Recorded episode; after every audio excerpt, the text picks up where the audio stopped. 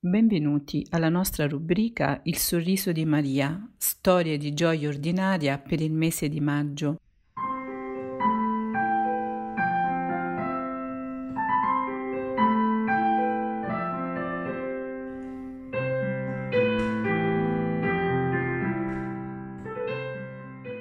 Proseguiamo il nostro cammino sulle orme di Maria alla sequela di Cristo.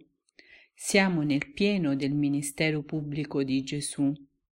I suoi parenti, convinti del suo essere fuori di sé, desiderano condurlo via, mentre gli scribi scesi da Gerusalemme credono che egli sia posseduto da uno spirito immondo. Nonostante i miracoli e anche gli eventi straordinari che Cristo ha compiuto, ci sono molti pareri discordanti su di lui. Solo la folla ascolta Gesù, solo la folla è attratta dalla sua parola. Il Vangelo, come sempre, è accolto dai semplici, da coloro che non hanno preconcetti, ma si lasciano attraversare dalla parola che salva. L'atteggiamento però dei parenti, anche degli scribi, in un certo qual modo è molto interessante perché ci fa riflettere.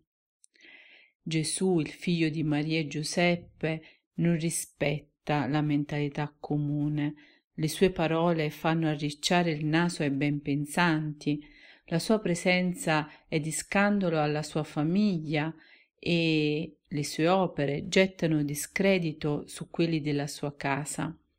Ed è in questo contesto che l'Evangelista Matteo dice subito dopo Giunsero sua madre e i suoi fratelli e stando fuori lo mandarono a chiamare.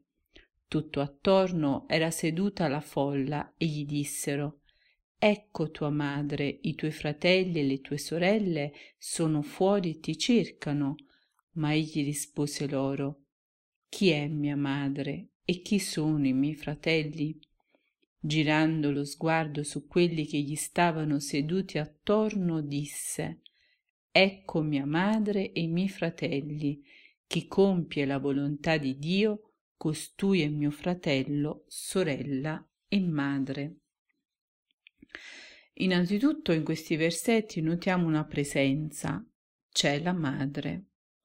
La madre segue il figlio e lo cerca, resta fuori e lo manda a chiamare. Presenza silenziosa e, e discreta anche sulla via del ministero pubblico del figlio. Forse possiamo immaginare che Maria è preoccupata sente le voci dei parenti che lo definiscono un folle, vuole accertarsi che stia bene. Ebbene, Gesù utilizza questa presenza della madre e dei suoi fratelli che erano venuti per cercarlo per ribadire l'identikit del discepolo. Chi compie la volontà di Dio, costui è mio fratello, sorella e madre. Cosa fa Gesù? Egli non utilizza la stessa dinamica dei suoi parenti e degli scribi, non accusa puntando il dito, non giudica. Egli porta il discorso su un altro livello, molto più alto, quello di Dio e, di, e della sua volontà. Gesù presenta in un certo qual modo la sua nuova famiglia, dice che guarda la folla e dice che la folla è la sua nuova famiglia, cioè relazioni basate non su rapporti di sangue, ma sulla volontà di seguirlo, facendo ciò che piace al Padre. Ancora una volta Maria e la sua presenza diventa un motivo per Gesù per ribadire che la santità consiste nel fare e realizzare la volontà di Dio questo solo conta. E Maria ad ogni passo del figlio interiorizza ancora di più l'eccomi di quel giorno dell'annunciazione. Rinnova ad ogni passaggio quel lasciarsi espropriare da Dio per fare posto al Verbo eterno. dovremmo anche noi imparare da lei l'arte di rinnegare se stessi, di rinnegare anche i sogni legittimi, di ricercare sempre solo di realizzare il progetto di Dio sulla nostra vita. In una parola, di mettere Dio al primo posto. I santi hanno fatto questo e Maria, che è la regina di tutti i santi, ci aiuti a realizzarlo nella nostra vita.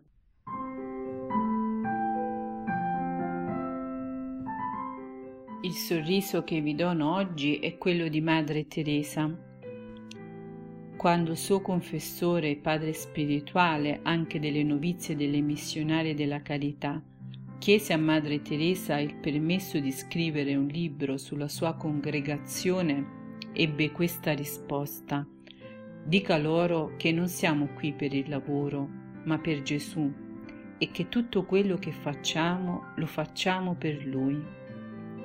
Alle sue suore la madre ricordava siamo anzitutto religiose, non assistenti sociali, insegnanti o infermiere o dottoresse. Siamo delle suore, delle religiose che servono Gesù nei poveri. Lui curiamo, a Lui diamo da mangiare, Lui vestiamo, visitiamo e confortiamo nei poveri. Tutto quello che facciamo, le nostre preghiere, il nostro lavoro e le nostre sofferenze è per Lui. L'amore per Gesù era questa la ragione, l'unica che non cambia con il tempo. A chi le chiedeva il segreto di tanta carità, Madre Teresa rispondeva semplicemente Io prego. Madre Teresa era nata il 26 agosto 1910 in una poverissima nazione, quell'Albania rimasta per 50 anni sotto la cappa di uno dei regimi comunisti più crudeli. Agnese maturò la sua vocazione durante il pontificato di Pio XI, che nel 1925 dichiarava santa la piccola Teresa di Lisieux e due anni dopo la proclamava patrona delle missioni. Fu proprio in quegli anni che Agnese, questo il nome di battesimo di Madre Teresa, maturò proprio la sua scelta religiosa e scelse di chiamarsi Teresa in onore della giovane carmelitana. Chiese e ottenne di andare nella lontana India, spinta da una voce interiore che più tardi le avrebbe rivelato il suo disegno. Aveva 18 anni. La scelta della vita religiosa era tutt'uno con l'attrattiva missionaria. Madre Teresa si mise in cammino con grande entusiasmo, ma non sapeva dove il Signore voleva condurla. Si è semplicemente fidata come un bambino che dà la mano al suo papà. Chi non conosce il volto di questa donna, il suo sorriso? Chi non associa il suo impegno verso i poveri alla fede cristiana? Madre Teresa è stata una grande fin quando è, già fin quando era in vita, circondata da una simpatia che forse ne ha fatto l'icona più conosciuta del cristianesimo che si consuma nella carità. È stata soprattutto una donna infiammata dal fuoco dello spirito. Ha rinunciato a tutto pur di consegnarsi ai poveri e quando sfinita ebbe la tentazione di tornare indietro, prega così. Dio mio, per libera scelta e per amor tuo, desidero restare qui e fare quello che la tua volontà esige da me.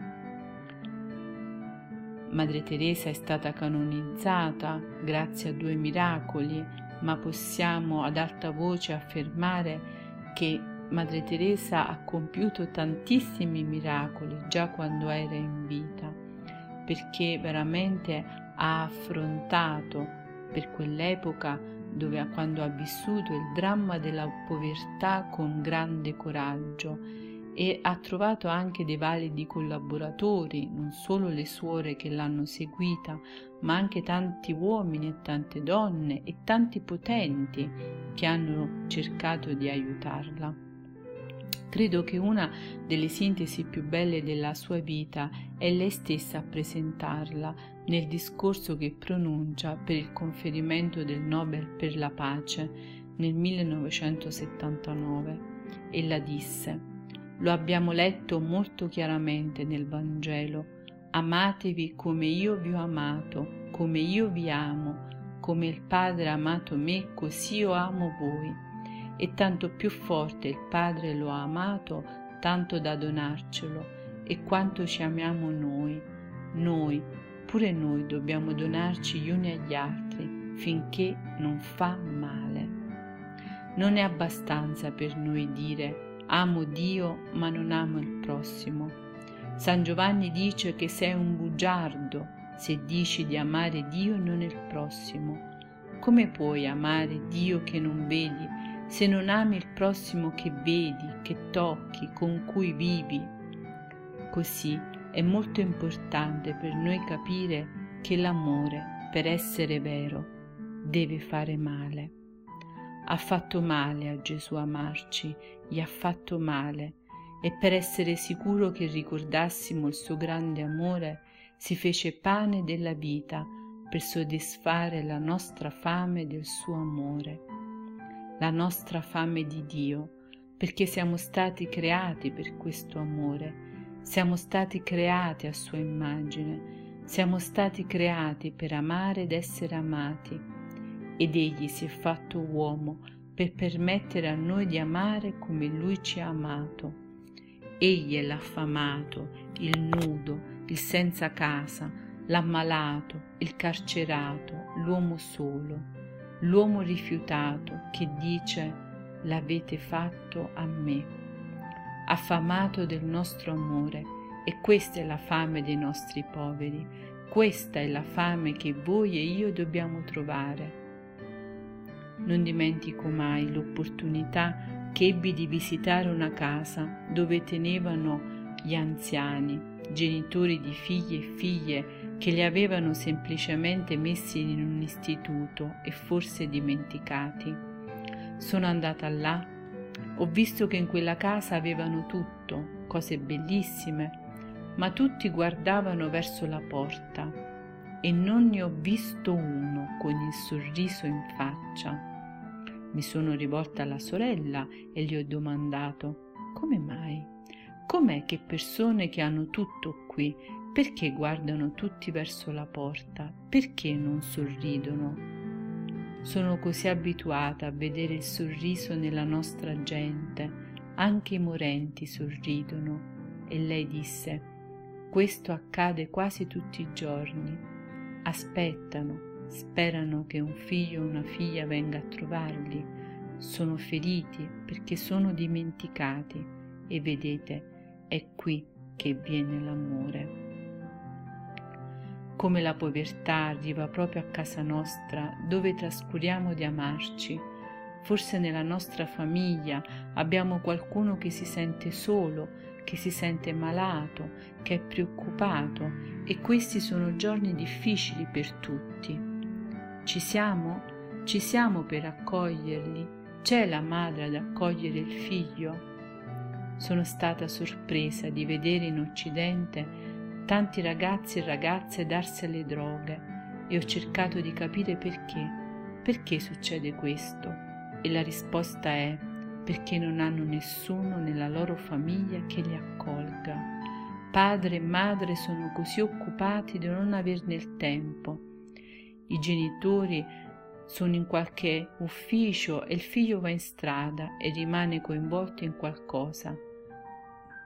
Ecco, questo è soltanto una parte del grande discorso che Madre Teresa ha fatto in quel giorno. Gli onori non hanno cambiato la sua vita, è rimasta umile e povera, la faccia sempre più rugosa e il sorriso sempre più puro, quello che vedeva sulla faccia dei suoi morenti prima di nascere al cielo.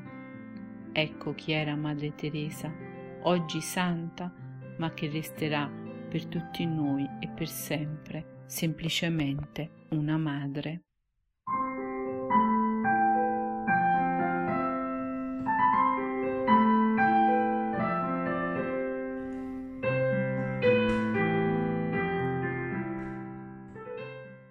Maria, Vergine del Sorriso, accogliendo l'ardente preghiera di un'intera famiglia, un giorno hai rivolto alla piccola Teresa il tuo sguardo luminoso e l'hai liberata dalle catene della sofferenza che imprigionavano il suo cuore. A te oggi affidiamo con fiducia questo tempo di dolore e le nostre paure manifesta anche a noi il tuo sorriso.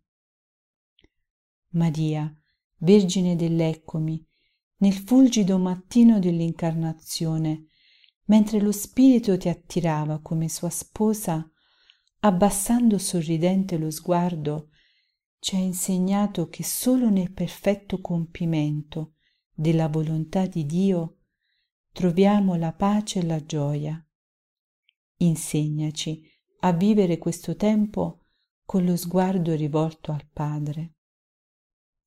Maria, Vergine fedele, ai piedi della croce i tuoi occhi contemplavano il tuo figlio, crocifisso e disprezzato, ma nel tuo cuore continuavi a meditare le parole dell'angelo. Sarà grande e il suo regno non avrà fine.